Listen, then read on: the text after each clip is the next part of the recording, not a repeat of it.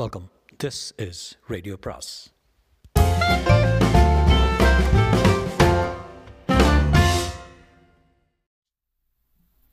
சுஜாதாவின் நில் கவனி தாக்கு பாகம் இரண்டு.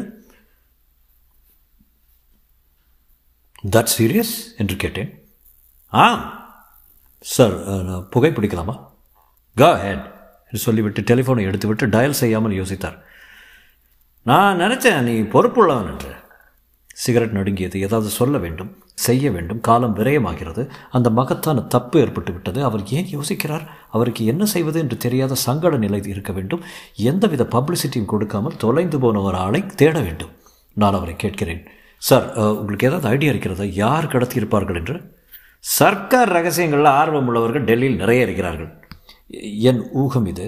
கடத்தியவர்கள் மறுபடி நம்முடன் தொடர்பு கொள்வார்கள். என்னிடமோ உங்களிடமோ. எதற்கே? பணத்திற்கு. பாசிபிள் எனக்கு படிக்கிறது இந்த வேலையை செய்தவர்கள் பணத்தை விட அந்த காகிதங்களை விரும்புபவர்களாக இருக்கலாம் என்று. அவர்களை என்ன செய்வார்கள்? ஒரு எம்பசி அல்லது ஹை கமிஷனுக்கு விற்கலாம். இப்போ பணத்திற்கு அல்லவா? ஆ அதனால் அதிக விலை கொடுப்பவர்களாக கொடுப்பவர்களுக்கு விற்கலாம் அல்லவா? ஐ கெட் யுவர் பாயிண்ட் விற்கிற பட்சத்தில் நம்மையும் காண்டாக்ட் செய்வார்கள் என்று சொல்கிறாய். அவர்கள் நம்மை கூப்பிட்டு கேட்கிற வரைக்கும் கட்டை விரலை சப்பிக்கொண்டு காத்திருக்கலாம் என்று சொல்கிறாயா?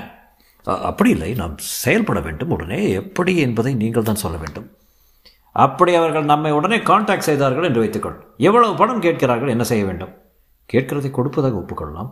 சில்லே சர்க்கார் பணம் கொடுக்காதே. கொடுக்க வேண்டாம். கொடுப்பதாக ஒப்புக்கொள்ளலாம். ஏமாற்றி விடலாம் என்று சொல்கிறாயா? ஆம். முடியாது. அது ஒரு ஆபத்தான விளையாட்டு. டாக்டர் ராமச்சந்திரனுக்கு உயிர் சேதம் ஏற்படும் மிகப்பெரிய ரிஸ்க் அதை பற்றி அப்புறம். ட்ரை த கமிஷனர் அகேன் நீ எனக்கு டெலிஃபோன் செய்த உடனே அவரை கூப்பிட்டு டெல்லியில் வரம்புகள் எல்லாவற்றையும் சீல் பண்ண வேண்டும் என்று சொல்லியிருக்கிறேன். ஸ்டேஷன் வேகன் நம்பரையும் கொடுத்திருக்கிறேன். கமிஷனரின் நம்பரை நான் டயல் செய்ய அவர் கிடைத்ததும்.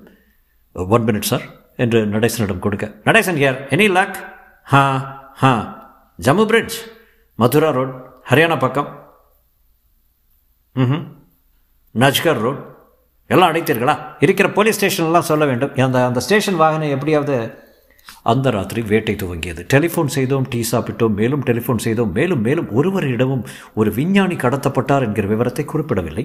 ஸ்டேஷன் வேகனின் எண் கொடுத்து அது தென்பட்டால் உடனே செய்தி தெரிவிக்க வேண்டும் என்று மட்டும் உத்தரவு. நான் வருவதற்கு முன்னமே போலீஸ் மிஷினை நிமிடங்களில் கிளப்பிவிட்டார். மிஷனை நிமிடங்களில் கிளப்பிவிட்டார்.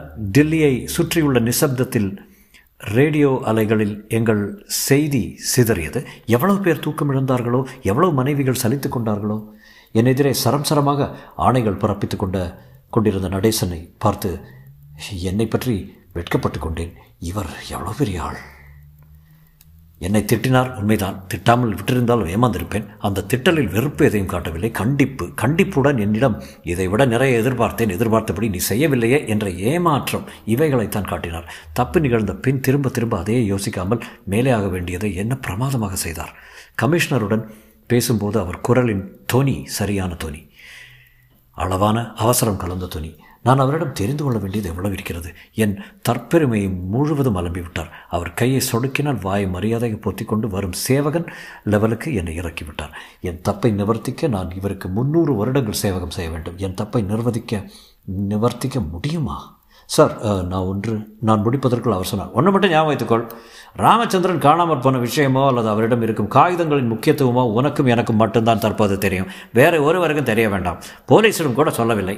அவர்கள் தேடுவது அந்த வேனை தான் இன்னும் சரியாக எட்டு அல்லது பத்து மணி நேரத்துக்குள் ஏதாவது நடந்தாக வேண்டும். சார் நான் ஒன்று கேட்டுக்கொள்ளட்டுமா என்ன? எனக்கு ஒரு சான்ஸ் கொடுங்கள். சரியாக இருபத்தி நாலு மணி நேரம் கொடுங்கள். நான் டாக்டர் ராமச்சந்திரனை வீட்டுக்கு கொண்டு வருகிறேன். எப்படி கொண்டு வருவேன் என்ன ஆதாரத்தின் பெயர் என்று கேட்காதீர்கள். நம் டிபார்ட்மெண்ட்டிற்கு நிறைய வசதிகள் இருக்கின்றன. அந்த வசதிகளை முழுவதும் உபயோகிக்க அனுமதி தாருங்கள். இந்த கடமை ஆரம்பிக்கிறேன். நான் தோற்றவன் அடிபட்டவன் அப்படிப்பட்டவன் மூளை தீவிரமாக வேலை செய்யும். என்னால் இந்த சமயத்தில் எப்படி செயல்பட போகிறேன் என்று சொல்ல முடியாது. எனக்கு இந்த சமயம் எல்லாமே குழப்பமானால் இருபத்தி நாலு மணி நேரம் என்ன கணக்கே? இருபத்தி நாலு மணி நேரம் மிக அதிகமும் அல்ல மிக குறையும் அல்ல. என்ன செய்ய போகிறாய்? எனக்கே தெரியாது சார். க்ளீன் ஸ்லேட் பின் எப்படி சொல்கிறாய்? நிச்சயம் கண்டுபிடித்து விடுவேன் என்று. இன்ஸ்டிங்க்ட் பட்சி சொல்கிறது sir please give me a chance மற்றொரு தப்புக்கா? முதல் தப்புக்கு பிராய்ச்சித்தம் செய்வதற்கு. எப்படி? சொல்ல யோசிக்க வேண்டும் சார் பார்க்கலாம். அதுக்காக அதுவரை சும்மா இருக்க வேண்டாம் இப்படி வைத்துக்கொள்ளலாம் சரியாக இருபத்தி நாலு மணி நேரம் நம் இருவருக்கும் இருவருக்கு மட்டுமே இந்த கடத்தல் பற்றி தெரிந்திருக்கட்டும். அதற்குள் நம் முயற்சிகளின் படி ஆகப்பட்டால் நல்லது. இல்லை என்றால் பெரிய இடத்திற்கு சொல்லிவிட்டு நகத்தை கடித்துக்கொண்டு நிற்க வேண்டியதுதான். எதற்கு? கோடாலி விழுவதற்கு. பேசிக்கொண்டே ட்ரக் ட்ரக் ட்ரக் சுழற்றினார். மேலும் அடுக்கடுக்காக உத்தரவுகள். உத்தரவுகளின் நடுவே என்னை கேட்டார். உத்தரவுகள் பிறப்பித்தார். எங்கள் வேட்டையின் முதல் பகுதியின் இறுதியில் நானும் நடேசனும் பின்னிரவில் அவர் காரில் சென்று நான் அடிபட்டு தோற்ற இடத்திற்கு மறுபடி சென்றோம். வெளிச்சம் இல்லாமல் இருந்தது. டார்ச் அடித்து ஒரு ஃபெர்லாங் வரை பார்த்து கொண்டே சென்றார். நான் அடிபட்ட இடத்தை குத்து மதிப்பாகத்தான் என்னால் சொல்ல முடிந்தது. அந்த இடத்தின் அருகே சிதறி இருந்த சாதாரணமாக ரோடில் எதிர்பார்க்கக்கூடிய குப்பையில் அசாதாரணமாக ஏதாவது ஒன்று கிடைக்குமா என்று தேடினோம். இல்லை. இந்த ஐடியா என்னுடையதல்ல. அவர்தான். என் நம்பிக்கை முழுவதும் ஒரே ஒரு ஒரு பிடிவாதமான எண்ணத்தை சுற்றி இருந்தது. அவர்கள் மறுபடி எங்களுடன் எப்படியாவது தொடர்பு கொள்ள முயற்சிப்பார்கள். நடேசன் அதை நான் அதிகம் நம்பவில்லை. என் தூக்கம் பறந்தது. டீ நாக்கில் சுட்டது. இரவு கழன்றது. என் இதயம் கரைந்தது. ச்சே அப்படி ஒரு தப்பு செய்து விட்டாய் என்று பண்ணி பண்ணி என்னுள் யாரோ ஒரு ஆள் வெறுப்பேற்றிக் கொண்டே இருந்தார். கண்ணாடி ஜன்னலுக்கு வெளியே கிழக்கில் ஆரஞ்சு கனவுகள் நினைவாக பட்சிகள் ட்ரிக்க பால் பாட்டில்கள் ஒலிக்க நடேசன் ரெஃப்ரிஜரேட்டரில் ரெஃப்ரிஜரேட்டரிலிருந்து ஒரு சாண்ட்விச் தயாரித்து கொண்டு வந்து எனக்கு கொடுத்தார். அதை கடித்துக்கொண்டே அப்பொழுதுதான் வந்த காலை செய்தித்தாளை செய்தித்தாளை பிரித்து தலைப்பு செய்திகளை மேய்ந்தார். நாளை காலைக்குள் ராமச்சந்திரன் அகப்படாவிட்டால் நாமும் ஜோராக பேப்பரில் வரப்போகிறோம். ஹெட்லைன் என்று தலைமையில் கை வைத்து என்னை பார்த்து சிரித்தார். எனக்கு சிரிப்பு வரவில்லை. சாண்ட்விச் நல்ல மிளகும் நல்ல பாலேட்டு கட்டியும் நல்ல வெண்ணையும் தடவி மிக அற்புதமாக சமைக்கப்பட்டிருந்தும் என்னால் மெல்ல முடியவில்லை. என் வயிற்றில் பசிக்கு பதில் பயம் இருந்ததால். போய் போய் போய் படுத்துக்கொள். எப்போதும் டெலிஃபோன் அருகில் எனக்கு தேவை இருந்தால் நான் உன்னை கூப்பிடுகிறேன். ராஷாக ராஷாக எதுவும் செய்யாத. கொஞ்சம் தூக்கம் சேகரித்துக்கொள். நான் எழுந்தேன். என்னை பார்த்தார். தாடையில் காயம் பட்டிருக்கிறது. அந்த அலமாரியில் பர்னால் இருக்கிறது என்றார். வீட்டுக்கு வந்து படுக்கையில் விழுந்தபோது காலை துவங்கிவிட்டது. இஸ்திரி போடுபவர்கள் நெருப்பை ஊத ஆரம்பிக்க பேப்பர்காரர்கள் மூன்றாவது மாடிக்கு சுருட்டி அடித்து கொண்டிருந்தார்கள். மல்லாந்து படுத்த போதுதான் நான் இத்தனை நேரம் மறந்திருந்த வலி சேர்ந்து வந்து சேர்த்து வைத்து உடம்பு முழுவதும் வெடித்து வெடித்தது. அந்த பெண்ணை நினைத்து கொண்டேன். Excuse me flight number four O six வந்து விட்டதா thank God oh I made it we are in a mighty hurry எங்கள் கார் பிரேக் டவுன் கலர் கலராக பச்சை சிவப்பா நீளமா ஊதவா? மத்தாப்பு பொறியாக சிரித்தாள். ஃப்ளைட் நம்பர் எக்ஸ்கியூஸ் நானூற்றி ஆறு தேங்க் காட் மைட்டி ஹரி வெங்கல சிறப்பு இல்லை சிரிப்பு இல்லை. கிப்ளிங்கின் பெல்ஸ் கவிதை போல சிரிப்பு. யார் அவள்? என்னை அலட்சியமாக எவ்வளோ அலட்சியமாக ஏமாற்றினாள்? ஏன்? என்ன வலி? ஆ எங்கே அந்த வலி கூப்பிடுகிறது? Dear miss so and so பாவம். நான் வருகிறேன். வரத்தான் வரவே தான் போகிறேன். உனக்கு ஒரு சிறிய பாடம் கற்பிக்க. உன் பாலிஷ் உடம்பு பார்த்தறியாத உணர்ந்தறியாத சில வேதனைகள் இருக்கின்றன. என்ன பெயர் உன் பெயர்? நீ என்னை வாழ்நாள் முழுவதும் மறக்க முடியாதபடி உன்னிடம் ஒரு மாறுதல் ஏற்படுத்த வருகிறேன். நான் யார் தெரியுமா? டைகர் புலி அடிபட்ட புலி. கனவில் அடிபட்ட புலியாக மாறி நிழலில் என் காயங்களை நக்கிக் கொண்டிருந்த சமயம் என் தலைமாட்டில் இருந்த டெலிஃபோன் ஒலிக்க. என் சகலங்களும் ஒரே சமயத்தில் உயிர் பெற அந்த டெலிஃபோனை எடுத்து எஸ்? என்றேன். மிஸ்டர் என் பெயர்? என்று பெண் குரல் வினவியது. ஆம். ஹலோ எப்படி இருக்கிறீங்க? அவள்தான். டெலிஃபோன் செய்யும் அலங்கோலத்தையும் மீறி அவள் குரலை என்னால் அடையாளம் கண்டுகொள்ள முடிந்தது. உங்களுக்கு ஒரு செய்தி. ஷூட் யூ பிடித்தமான செய்தி. கோபமாக. நீங்கள் விரும்பக்கூடிய சரக்கு ஒன்று எங்களிடம் இருக்கிறது. அதை நீங்கள் விலைக்கு வாங்க விரும்பலாம். யார் பேசுவது? என்றேன் அவசியமா? என்றாள். அவர் எங்கே? எங்கே அந்த விஞ்ஞானி? நீங்கள் கடத்தி சென்ற ஆசாமி? பத்திரமாக இருக்கிறார். உங்களுக்கு சரியாக ஒரு மணி நேரம் இருக்கிறது. அதற்குள் நீங்கள் உங்கள் சம்பந்தப்பட்டவர்களிடம் விசாரித்து உங்களில் எவ்வளவு உச்சமாக கொடுக்க முடியும் என்று எங்களுக்கு தெரிவிங்கள் நீங்கள் எவ்வளவு கேட்கிறீர்கள்? தயங்கினால் ஏதோ பக்கத்தில் சொல்கிறாள் போலும். உங்களால் எவ்வளவு கொடுக்க முடியும்? என்றது ஒரு ஆண் குரல் என்னால் இப்போது சொல்ல முடியாது. ஆனால் இது மட்டும் சொல்ல முடியும். எங்களுக்கு அந்த டாக்டர் ராமச்சந்திரன் டெஸ்பரேட்டாக தேவை. விலையை பற்றி கவலை இல்லை. ரேஷாக எதுவும் செய்து விடாதீர்கள். அவர் உயிருடன் பத்திரமாக உடன் வைத்திருக்கும் பொருள்களுடன் முழுவதும் தேவை. அதை எங்களுக்கு தெரியும் என்றான். எண்ணிக்கை சொல். மேலதி மேலதிகாரியை கேட்க வேண்டும். எப்பொழுது சொல்ல முடியும்? ஒரு மணி நேரத்தில். ஒரு மணி நேரத்தில் மறுபடி கால் வரும். காத்திரு. தயவுசெய்து அவரை ஒன்றும் செய்து விடாதீர்கள். டெலிஃபோனின் உயரற்ற விர் தான் பதிலாக வந்தது. நான் என் நெற்றியை துடைத்து கொண்டேன். சாதாரணமாக இந்த மாதிரி கால் வந்ததும் என் கடமை என்ன? உடனே மேலதிகாரி நடேசனுக்கு தெரிவிக்க வேண்டும். தெரிவித்தேனா? இல்லை. தயங்கினேன். ஏன்? சொல்கிறேன். நடேசனுக்கு தெரிவித்தால் அவர் என்ன செய்வார்? மேற்கொண்டு ஆளை விடுவார். அரசாங்கத்தால் எப்படி பணம் கொடுக்க முடியும் என்பது எனக்கு தெரியவில்லை. கஜானா இதையெல்லாம் மதிக்காது. வேறு வார்த்தைகளில் நடக்காது. எப்படி மீட்பது? யார் அந்த ஆசைகளின் கவர்ச்சி என்னுள் பெரிதாகி கொண்டு வந்தது. ஒரே ஒரு சோலோ முயற்சி செய்து பார்த்தால் என்ன? நடேசனுக்கு சொல்ல வேண்டாம். சொல்லாமல் சொந்தமாக செய்து பார்க்கலாமே. தீவிரமான விஷயம் இது. தோற்றால் நான் செத்தேன். வெல்வதற்கு மயிரிழையில்தான் சந்தர்ப்பம். ஆனால் சந்தர்ப்பம் எனக்கு அமைந்திருக்கிறது. நான் செய்த முதல் தப்புக்கு முழு பரிகாரம் செய்து காட்டுவதற்கு ஒரே சான்ஸ் சவால். பார்த்து விடலாம். டெலிஃபோனை எடுத்தேன். கரோல்பாக் டெலிஃபோன் எக்ஸ்சேஞ்சை கூப்பிட்டேன். டிவிஷனல் இன்ஜினியருடன் பேச ஆரம் விரும்பினேன். மற்றொரு நம்பர் தந்தார்கள். அந்த மற்றொருவரை சுழற்றினேன். எடுத்த ஆசாமியிடம் என்னை பற்றி சொன்னேன். என் டிபார்ட்மெண்ட்டை சொன்னேன். வேண்டுமென்றால் GM and P and T board chairman மூலம் கூட வருவதற்கு உள்ள என் அதிகாரத்தை சொன்னேன். தேவையில்லை என்ன வேணாம் சொல்லுங்கள் என்றார் கலையாமல். என் டெலிஃபோன் நம்பரை சொன்னேன். இன்னும் ஒரு மணி நேரத்தில் எனக்கு ஒரு கால் வரப்போகிறது. அது வந்ததும் நான் சற்று பேச்சு கொடுத்து நேரம் தாழ்த்துகிறேன். அந்த கால் எங்கிருந்து வந்தது என்று மட்டும் ட்ரேஸ் பண்ண வேண்டும். எப்படியாவது செய்த செய்தாக வேண்டும் என்றேன். அவர் சொன்னார். அதான் எங்கள் எக்ஸ்சேஞ்சிலேருந்து புறப்படும் காலாக இருந்தால் சுலபம் மற்றொரு எக்ஸ்சேஞ்சிலேருந்து வரும் கால்னால் கஷ்டம். இன்டர் எக்ஸ்சேஞ்ச் ட்ரங்க்கில் எந்த லெவலில் இருக்கிறது என்று பார்த்து நிறைய கோஆர்டினேஷன் வேணும். அஃப்கோர்ஸ் நாங்கள் ஒரு கிராஸ் கிராஸ் பார் எக்ஸ்சேஞ்சுக்காக இருப்பதால் கிராஸ் பார் ஆகுது சாக்லேட் பார் ஆகுது அந்த மாதிரி டெக்னிக்கல் வார்த்தைகளை என் மேலே எறியாதீர்கள். எனக்கு ஒரு கால் வரப்போகிறது. என்னால் நேரம் தாழ்த்தி அதை நீட்ட முடியும். இருக்கிற சூப்பர்வைசர்கள் மெக்கானிக்குகள் எல்லாவரையும் ஓவர் டைமில் போடுங்கள். இருக்கிற எக்ஸ்சேஞ்சுகள் எல்லாம் தயாராக இருக்கும்படி முன்னாலேயே சொல்லிவிடுங்கள். எப்படியாவது ட்ரேஸ் பண்ணியாக வேண்டும். இல்லாவிட்டால் அது மினிஸ்டர் வரை போகும். நாங்கள் எங்களை முடிஞ்ச வரை இப்போ முயற்சிக்கிறோம். என்ன நம்பர் சொன்னீங்க? நான் என் டெலிஃபோன் நம்பரை சொன்னேன். அன்லிஸ்டட் என்றேன். நான் யோசித்தேன். டைரக்டரியில் இல்லாத ஆஃபீஸில் ஒரு சிலருக்கு மட்டுமே தெரிந்த என் டெலிஃபோன் எண் அவர்களுக்கு எப்படி தெரிந்தது? புரியவில்லை. என் மூளையின் ஓரத்தில் அதை கேள்வியாக சுருட்டி ஒதுக்கி கொண்டேன். என்ஜினியர் அந்த பக்கம் வைத்து விட்டார். இந்த பக்கம் நான் காத்திருந்தேன். ஒரு டெலிஃபோனுக்கு எதிரே வரப்போகிற கூப்பாட்டுக்காக காத்திருப்பது கொடுமை. அதையே சதா பார்த்து கொண்டிருக்க நரம்புகள் கொஞ்சம் கொஞ்சமாக முறுக்கேற ஒன்றும் படிக்க முடியாத விட்டு விலக முடியாத கொடுமை. அந்த உயிரற்ற பேக்லைட் சாதனம் என மெஸ்மரைஸ் பண்ணி கட்டி போட்டிருந்தது. அதன் பச்சை கொடி நம்பர் வட்டங்கள் கருப்பு பளபளப்பு அதன் மௌனம் அடியேன் அடியேன் அடித்து தொலையேன் பதினைந்து நிமிடத்தில் மணி அடித்தது. ஓடியன் தியேட்டர் என்று கேட்டது ஒரு இனிப்பான இருபது. ராங் நம்பர் என்று உருமினேன்.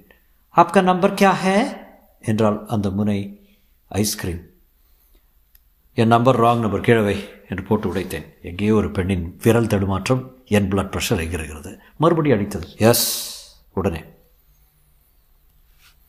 அத்வானி டெலிஃபோன் எக்ஸ்சேஞ்சிலிருந்து உங்களுக்கு வந்த காலை ட்ரேஸ் பண்ணுவதற்கு ரிலே ரிலீஸ் ஆகிவிட்டது. நீங்கள் இன்னும் சற்று நேரம் பேசியிருக்க வேண்டும். மறந்து விடுங்கள் அது ராங் நம்பர் நான் எதிர்பார்க்கும் கால் இன்னும் வரவில்லை. அதையும் ட்ரேஸ் பண்ண வேண்டுமா? அதைத்தான் ட்ரேஸ் பண்ண வேண்டும். ஓகே தேங்க்ஸ் எனவே நீங்கள் ஜரூராக தயாராக இருப்பதில் எனக்கு சந்தோஷம் அதை உங்கள் டிஜியிடம் சொல்கிறேன். எஸ் சார் அப்போது மணி எட்டு காலை. மணி ஒன்பது பத்து என்று ஆக ஆக இன்னும் நான் எதிர்பார்த்த கால் வரவில்லை. அடிக்கடி டெலிஃபோன் நிலையத்தை கூப்பிட்டு தயாராக இருக்கிறார்களா என்று சரிபார்த்து கொண்டேன். மாலை. வரவில்லை. ஒரு மணியில் கூப்பிடுகிறேன் என்றார். கூப்பிடவில்லை. ஆஃபீஸ் போகாமல் பைத்தியம் போல காத்திருக்கிறேன். அவர்கள் மனம் மாறிவிட்டார்களா? அப்படித்தான் இருக்க வேண்டும். ஏன் மற்றவர்களை விசாரித்துக் கொண்டிருக்கிறார்களா? அவர்கள் என்ன விலை கொடுப்பார்கள்? மற்றவர்கள் யார்? அவர்கள் யார்? எவ்வளவு தூரம் அரசாங்கத்தினுள் புறையை புறையோடியவர்கள் இரண்டு அல்லது மூன்று பேருக்கு மட்டும் தெரிந்த ஒரு வருகை ஒரு விஞ்ஞானியின் வருகை அவர்களுக்கு தெரிந்திருக்கிறது. டைரக்டர் இல்லாத என் நண்பர் நம்பர் தெரிந்திருக்கிறது. சுலபமாக கவர்ந்தவர்கள். எங்கள் கார் தெரிந்திருக்கிறது என் ரூட் தெரிந்திருக்கிறது என்னை தட்டி என்னிடமிருந்து என் பொறுப்பை கவர்ந்து என்னையே கூப்பிட்டு விலை பேசுகிறார்கள். அவர்கள் எப்படிப்பட்டவர்கள்? ஒரு தனியான கோஷ்டியா? பணவேட்டையில் பெரும் பண வேட்டையில் ஒரு விதமான நியாயமும் பார்க்காமல் அதிகம் கொடுப்பவர்களுக்கு அரசாங்க ரகசியத்தை விற்க முயலும் இவர்கள் யார்? திருட்டு கொடுத்தவனிடமே திருடிய பொருளை விற்கிறார்கள். என்ன தைரியம்? எனக்கு எவ்வளோ அவமானம்? ஏன் மறுபடி கூப்பிடவில்லை என்னை? இரவு எட்டு முப்பத்தி ரெண்டுக்கு டெலிஃபோன் நிலையத்தை சேர்ந்த அத்வானி கூப்பிட்டு இன்னும் எவ்வளோ நேரம் ஆகும்? என்றான் அனுப்புடன் கேட்டபோது நான் வேட்டையை நிறுத்தி விடலாம் என்று எண்ணினேன். இருந்தும் இன்னும் ஒரு மணி நேரம் பார்க்கலாம் என்று வைத்தேன். ஒரு மணி தேவையில்லாமல் ஐந்து நிமிடத்திற்குள் கால் வந்தது. நான் எதிர்பார்த்த கால். இதுவரை நான் கேட்டிராத ஆண்குரல் இன்று காலை நாங்கள் உங்களை கூப்பிட்ட விஷயம் பற்றி எஸ் நீங்கள் எவ்வளோ கொடுக்க முடியும்? வானம் தான் எங்கள் வரம்பு. எங்களுக்கு அந்த விஞ்ஞானி உயிருடன் தேவை. நீ எண்ணிக்கையை சொல் நாங்கள் கொடுக்குறோம். சிக்கலை கிடையாது என்றேன். உனக்கு அதிகாரம் இருக்குதா ஏற்பட்டிருக்கிறது. என்னையே உங்களுடன் பேச்சுவார்த்தை தொடர்பு கொள்ள பணித்திருக்கிறார்கள். சர்க்காருக்கு அவ்வளோ முக்கியமான ஆசாமி அவர். எங்கே வர வேண்டும்? எவ்வளவு தர வேண்டும்? சொல்லு. பத்து ரூபாய் நூறு ரூபாய் நோட்டுகளாக ஐம்பது லட்சம் வேணும். பழைய நோட்டுகளாக சீரியல் நம்பர் வரிசையாக இல்லாமல் என்றான். நான் அதிராமல் கொஞ்சம் பெரிய தொகை. நாளைக்கு தான் நல்ல நீ சொன்ன விதத்தில் சேக சேகரிக்க முடியும். கொடுக்க சம்மதமா? சம்மதம். எப்படி கொடுப்பது? அந்த விவரங்களை மறுபடியும் சொல்கிறோம். இன்னும் ஒரு மணி நேரத்தில். காத்திரு. ஒரு மணி நேரத்தில் ஃபோன் செய்கிறோம் என்று பன்னிரெண்டு மணி நேரம் ஆக்கினீர்கள். மற்றொரு விஷயம். என்ன? கடத்தப்பட்டவர் பத்திரமாக இருக்கிறாரா? இருக்கிறார். அவர் உடன் வைத்திருந்த காகிதங்கள்? எல்லாம் சேதமில்லை. பணம் கொடுக்க தயார் தானே? தயார் மிக தயார். எங்கிருந்து பேசுகிறாய்? அவன் சிரித்து விட்டு வைத்தான். வைத்த ஒரு நிமிடத்தில் டெலிஃபோன் அடித்தது. அத்வானி சார் அத்வானி சார் அந்த காலை ட்ரேஸ் பண்ணிவிட்டோம் ஜோர்பாக் எக்ஸ்சேஞ்சை சேர்ந்த கால் அது. ஒரு private telephone one mister RS Chopra proprietor Chopra insulators residence number A two thirty four Jorbagh number six one zero eight thank you Advani thank you so much great work sir என்றான் அத்வானி. என்ன? என்னை DND சர்க்கிளுக்கு ஜபல்பூருக்கு ஒரு transfer போட்டிருக்கிறார்கள். அதை கொஞ்சம் மேலிடத்தில் சொல்லி நான் கொஞ்சம் அவசரத்தில் இருக்கேன். நாளைக்கு எனக்கு மறுபடியும் விவரமாக டெலிஃபோன் பண்ணுங்களேன் என்றேன். அதாவது நாளைக்கு நான் முழுசாக பாக்கி இருந்தால் டெலிஃபோனை எறிந்து டெர்லினை அணிந்து வெளியே வந்து என் வெஸ்பாவில் உதைத்து உட்கார்ந்து தூள் பறந்தேன். வெல்கம் டு ஜோர் பார்க் என்றது போர்டு. தேங்க்யூ என்று சொல்லிவிட்டு உள்ளே நுழைந்தேன். ஜோர்பாகின் வீடுகள் சுதந்திர ஆர்கிடெக்டுகளுடன் இஷ்டப்படி அமைக்கப்பட்ட அழகழகான அலங்கார அமைப்புகள் தனித்தனியாக ஒவ்வொரு வீடும் அழகானவை. அவை ஒன்று சேர்ந்து தரும் காட்சி அவ்வளவு திருப்தி தரும்படியானதில்லை.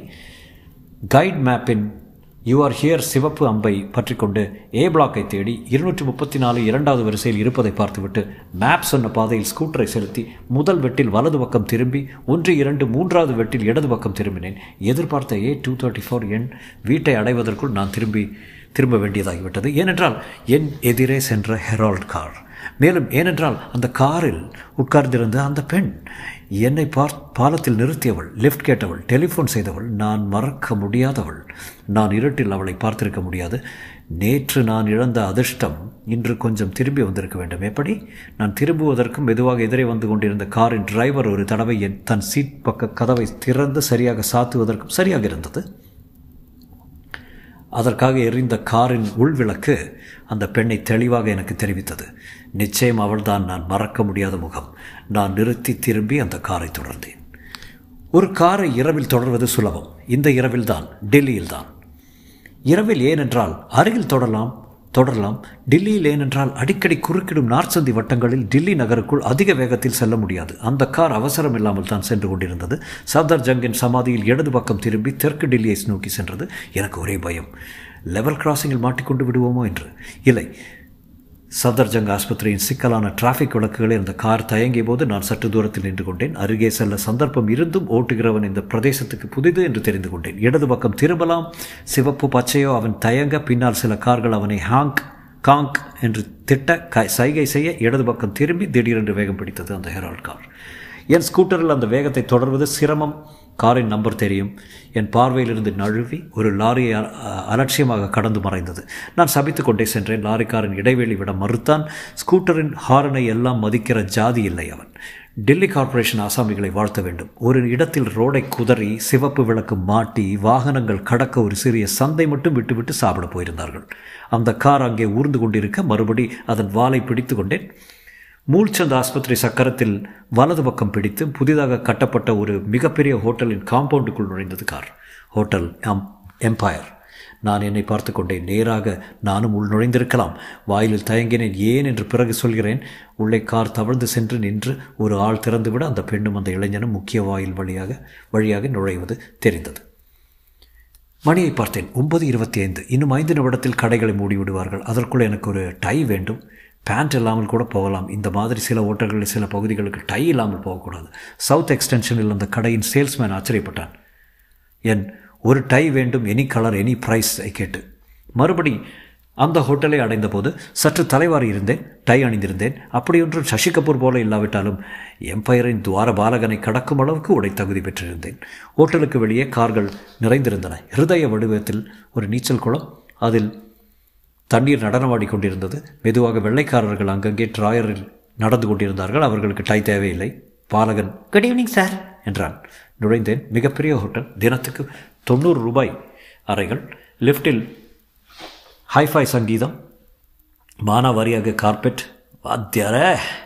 ரிசப்ஷன் என்கிற போர்டுக்கு பின் உட்கார்ந்திருந்தவள் சிரித்தாள். என்னை பார்த்து சிந்தட்டிக் புன்னகை. மே ஆய் என்றாள். நான் கவனிக்காமல் நடந்தேன். எதிரே கண்ணாடி கதவு தெரிந்தது. அதன் வாயிலில் தி ஆம்பர் ரூம் என்று நியான் ஒளிர்ந்தது ஒளிர்ந்தது. கதவருகில் ஒரு போர்டு அதில் dine and dance with Veronica என்று பிளாஸ்டிக் எழுத்துக்கள் அழைத்தன. அந்த வெரானிகா இரண்டு கைகளையும் தூக்கி கொண்டு சிரித்து கொண்டிருந்தால் ஃபோட்டோவில் தான். அவள் வெட்டப்பட்ட தலைமையில் தோல் வரை புரண்டது. அவள் உடம்பின் அமைப்பை பற்றி சந்தேகத்துக்கு ஏதும் ஏதும் இடம் வைக்காமல் உடுத்தியிருந்தாள். அதிகம் அழகில்லை ஆனால் அதை யார் கவனித்தார்கள்? அதிகம் அணியவில்லை. சின்டிலேட்டிங் கேப்ரே என்று பக்கத்தில் எழுதியிருந்த எழுத்துக்களே சுண்டி வெட்டின. என் கடமை கண்ணியம் கட்டுப்போட்ட முழங்கால் இவை குறுக்கிட நான் என்னுள் சொல்லிக்கொண்டேன் நான் தேட வேண்டிய அந்த பெண்ணை நான் இங்கு வந்து வேவு பார்க்க வெரோனிகாவின் அங்கங்களை அல்ல. நோ விலகு சாத்தான் விலகு. Additional sensation dance of the golden goddess என்றது போர்டு நான் உள்ளே நுழைந்தேன். எனக்கு அதிர்ஷ்டம் அங்கேயும் காத்திருந்தது. அந்த பெண் என்னை நிறுத்திய பெண் உள்ளே ஒரு இளைஞனுக்கு எதிரில் ஒரு மேஜையில் உட்கார்ந்திருந்தாள். உடனே தென்பட்டால் நான் திரும்பிக் கொண்டேன். இந்த மாதிரி இடங்களில் எல்லாம் ஏதோ கிருஷ்ணா கஃபேயில் போல நேராக நுழைந்தோம். என்ன சார் வேண்டும்? என்ன இருக்கே? சூடா மசால் வடை போண்டா ரவா தோசா? ரவாவும் கொத்ஸும் கொண்டு வாங்க முதல்ல வாட்டர் என்று இயல்பாக ஒன்றும் நடக்காது. முதலில் தலை என்னை நோக்கி வந்தார் good evening sir table reservation இருக்கிறதா? என்றான். இல்லை என்றேன். ஐம் சாரி சார் முன்னாலே ரிசர்வ் செய்திருக்க வேண்டும் என்றான் தலை. ஓ பேர் என்ன? என்றேன். கூப்சந்த் கூப்சந்த். எவ்வளோ இடம் இருக்கிறது பார்? தூணோரத்தில் ஒற்றை நாற்காலியும் டேபிளும் போடுவதற்கு எவ்வளோ நேரம் ஆகும் நோட்டு கைமாறியது கூப்சந்த் உங்களுக்கு இல்லாமலா? என்று சுறுசுறுப்பானான். மயன் மாதிரி கையை சொடக்கினான். இரண்டு உதவிகள் வந்தார்கள். ஓரத்தில் சுகமான நிழலில் ஒரு மேஜை வைத்து விரிப்பு அமைத்து பூ வைத்து தயார் செய்தான். நான் அவனுக்கு புன்னகையில் வந்தனம் சொல்லிவிட்டு உட்கார்ந்தேன். அங்கங்கே அலட்சியமாக புள்ளி வைத்தாற்போல் விளக்குகள் வெளிச்சம் கண்ணை கூசாமல் இழைய வைத்த வர்ண தந்திரங்கள். அவர்கள் உட்கார்ந்திருந்தார்கள் சாப்பிட்டார்கள் சல்லாபித்தார்கள். எனக்கு எதிரே நான்கு இளைஞர்கள் சோம்பேறித்தனமாக சாக்ஸஃபோன் பிரதானமாக ஒரு மெட்டை வழிய வைத்துக் கொண்டிருந்தார்கள். நடுவே இடம் காலியாக இருந்தது. அந்த இளைஞர்கள் சற்று நேரத்தில் உருட்ட போகும் ராக் ராக் சாரி ராக் நடன பாட்டுக்கு அவர்கள் குலுங்கி அதிர்ந்து மேக்கப் கலையாத ஆத்திரத்தில் ஆச்சரியத்தில் ஆடப்போகிறார்கள் அதற்கான இடம். கண்ணாடி கதவு திறந்து மேலும் அழகான பெண்களும் அவர்கள் அடிமைகளும் நுழைந்து சிரித்து நடந்து அடைந்து உட்கார்ந்தார்கள். நான் நிழலின் மறைவிலிருந்து அந்த பெண்ணை பார்த்து கொண்டிருந்தேன். அவள் கருநீல நிறத்தில் இலை மஜெண்டாவோ எனவோ சாரியும் அதே நிறத்தில் பையும் வைத்திருந்தால் ஸ்லீவ் இல்லாத ரவிக்கை கலப்படம் இல்லாத உடல் வெண்மை. தன் எதிரில் இருந்தவனுடன் அதிகம் பேசவில்லை. அவ்வப்போது மரியாதைக்கு சிரித்தால் அதிகம் நட்பு இல்லை என்று நினைத்தேன். சுற்றிலும் பார்த்தால் பேசிக்கொண்டே அவள் பார்வையின் பெருக்கல் என் மீது வருவதற்குள் நான் மெனுவின் மீன் பின் மறைந்தேன். அவர்கள் எல்லாரும் வெரானிக்கா எப்பொழுது வெரானிக்கா என்று காத்திருந்தார்கள் அந்த இளைஞர்கள் கித்தார்களை முறுக்கினார்கள் ட்ரம்களை ஆசை தீர உடைத்தார்கள் சலங்கை சப்தங்களும் பஞ்சு வைத்து வில்லடிக்கும் சப்தங்களும் த்ரீ பை த்ரீ துடுப்பில் ஒன் டூ த்ரீ சற்று விலகி ஒன் டூ என்று பாஸ் பாசனோவாவில் லத்தீன் அமெரிக்காவின் சூடு தரும் லயத்துடன் கவர்ச்சிகரமாக வாசித்துக் கொண்டிருந்தார்கள். தைரியம் உள்ளவர்கள் சிலர் தங்கள் லஜ்ஜைகளை நாற்காலிகளை விட்டுவிட்டு நடுவில் வந்து ஆடினார்கள். இளைஞர்களின் வாத்திய சங்கீதத்தில் துடிப்பு அதிகரித்தது.